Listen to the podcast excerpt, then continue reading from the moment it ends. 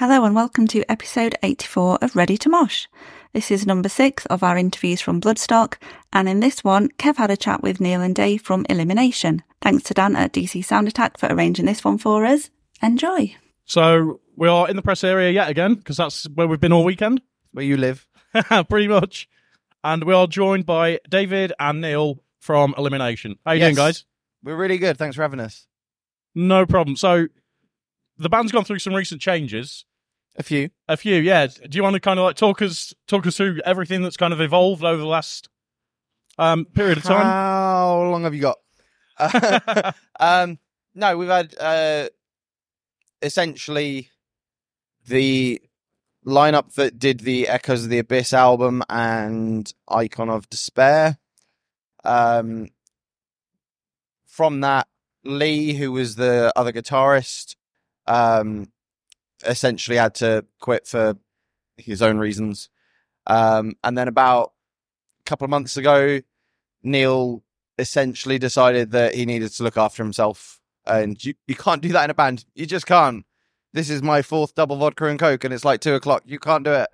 Um, so yeah, Neil decided he needed to look after himself. Me and him had a long, long, long discussion with Gus about what that means for elimination going forwards. And essentially, that ended up with me moving on to vocals as well as guitars and finding new people such as Neil and Marcus, who's somewhere. I don't know where he's gone. He's just, Vanished. yeah, he's, yeah. Uh, it's like his second festival ever. So, like, it just disappeared into the ether. He's of living the dream. yeah. Yeah. Um, I think I spoke to him and I- I was really surprised because I thought he'd just been here before, like loads, because I just assume everyone has. And um, he was like, "No, I went to Slam Dunk once, and um, this is my second festival." He's probably Wow. running around like a kid in a candy store going, Yeah. wow, band! Every, everything I could ever want all at once. Yeah. yeah, So you played the Jaeger stage in 21. yeah, What's it like moving up to the bigger stage? fantastic. Like it's ex- it's exactly what we wanted out of playing the Jaeger stage was to be invited back. We had a crowd surfing wheelchair in 21. We had someone holding up the you know, the the sticks that hold up Yeah. the tent. Someone literally had to hold one of them up because there was a pit going round it and it was just getting battered. Um, so to be invited back, it's, it's exactly what you want from that kind of gig. And we came back and it was even better. It was fucking great. Fantastic. So one of the things that I that I absolutely love is the album and t-shirt artwork. Yeah. So who do you, who does all the designs for that? So we use a guy called his name's Remy. Uh, the company name is Head Split Design. Um, we he he's basically done all our artwork since 2017 ish, something like that. Um, he did the Gods and Beasts cover. He did the Echoes cover. He did the Icon of Despair artwork. Um, he's basically our go-to for anything artwork related because it just fits perfectly. Um, and yeah, he's he's the guy to go to for Lovecrafty nightmare stuff. Cool. So we've seen you working on album number four. Yep. What's the timeline looking like for this? Hopefully, finish writing by the end of this year, and hopefully have it out by the end of next year. Um, so it it's very much work in progress. Like we've not got anything we can release right now. And a- kind of a long term plan for it. so Yeah, um, not got trying to rush it out quickly. No, we've got a new single that I think will be out this year.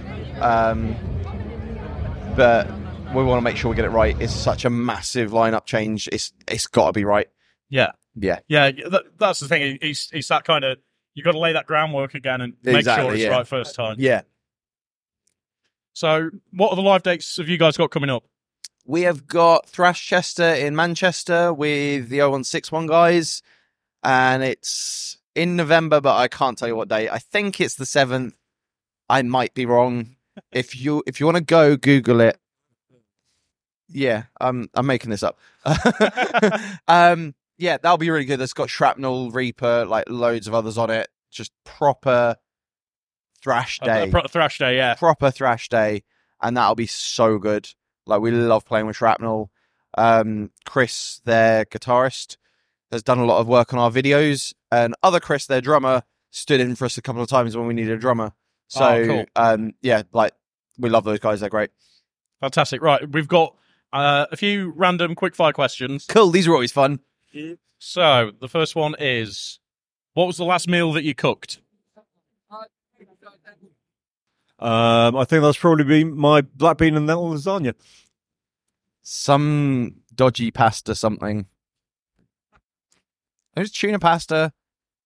It was still good a week later, which it shouldn't have been, but there's a reason I'm unwell. Yeah, it's not the band. What was the last song that you listened to?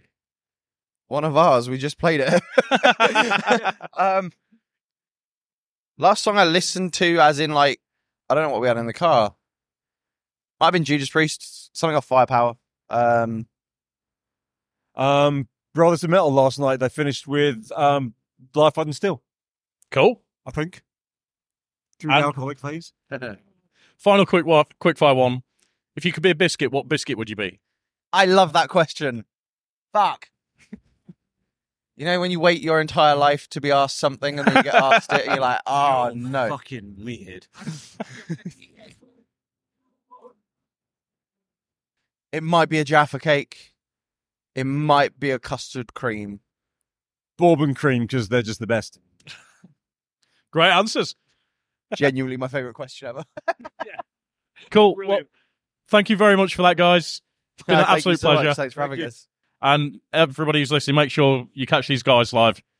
Thank you. See you later. Yep.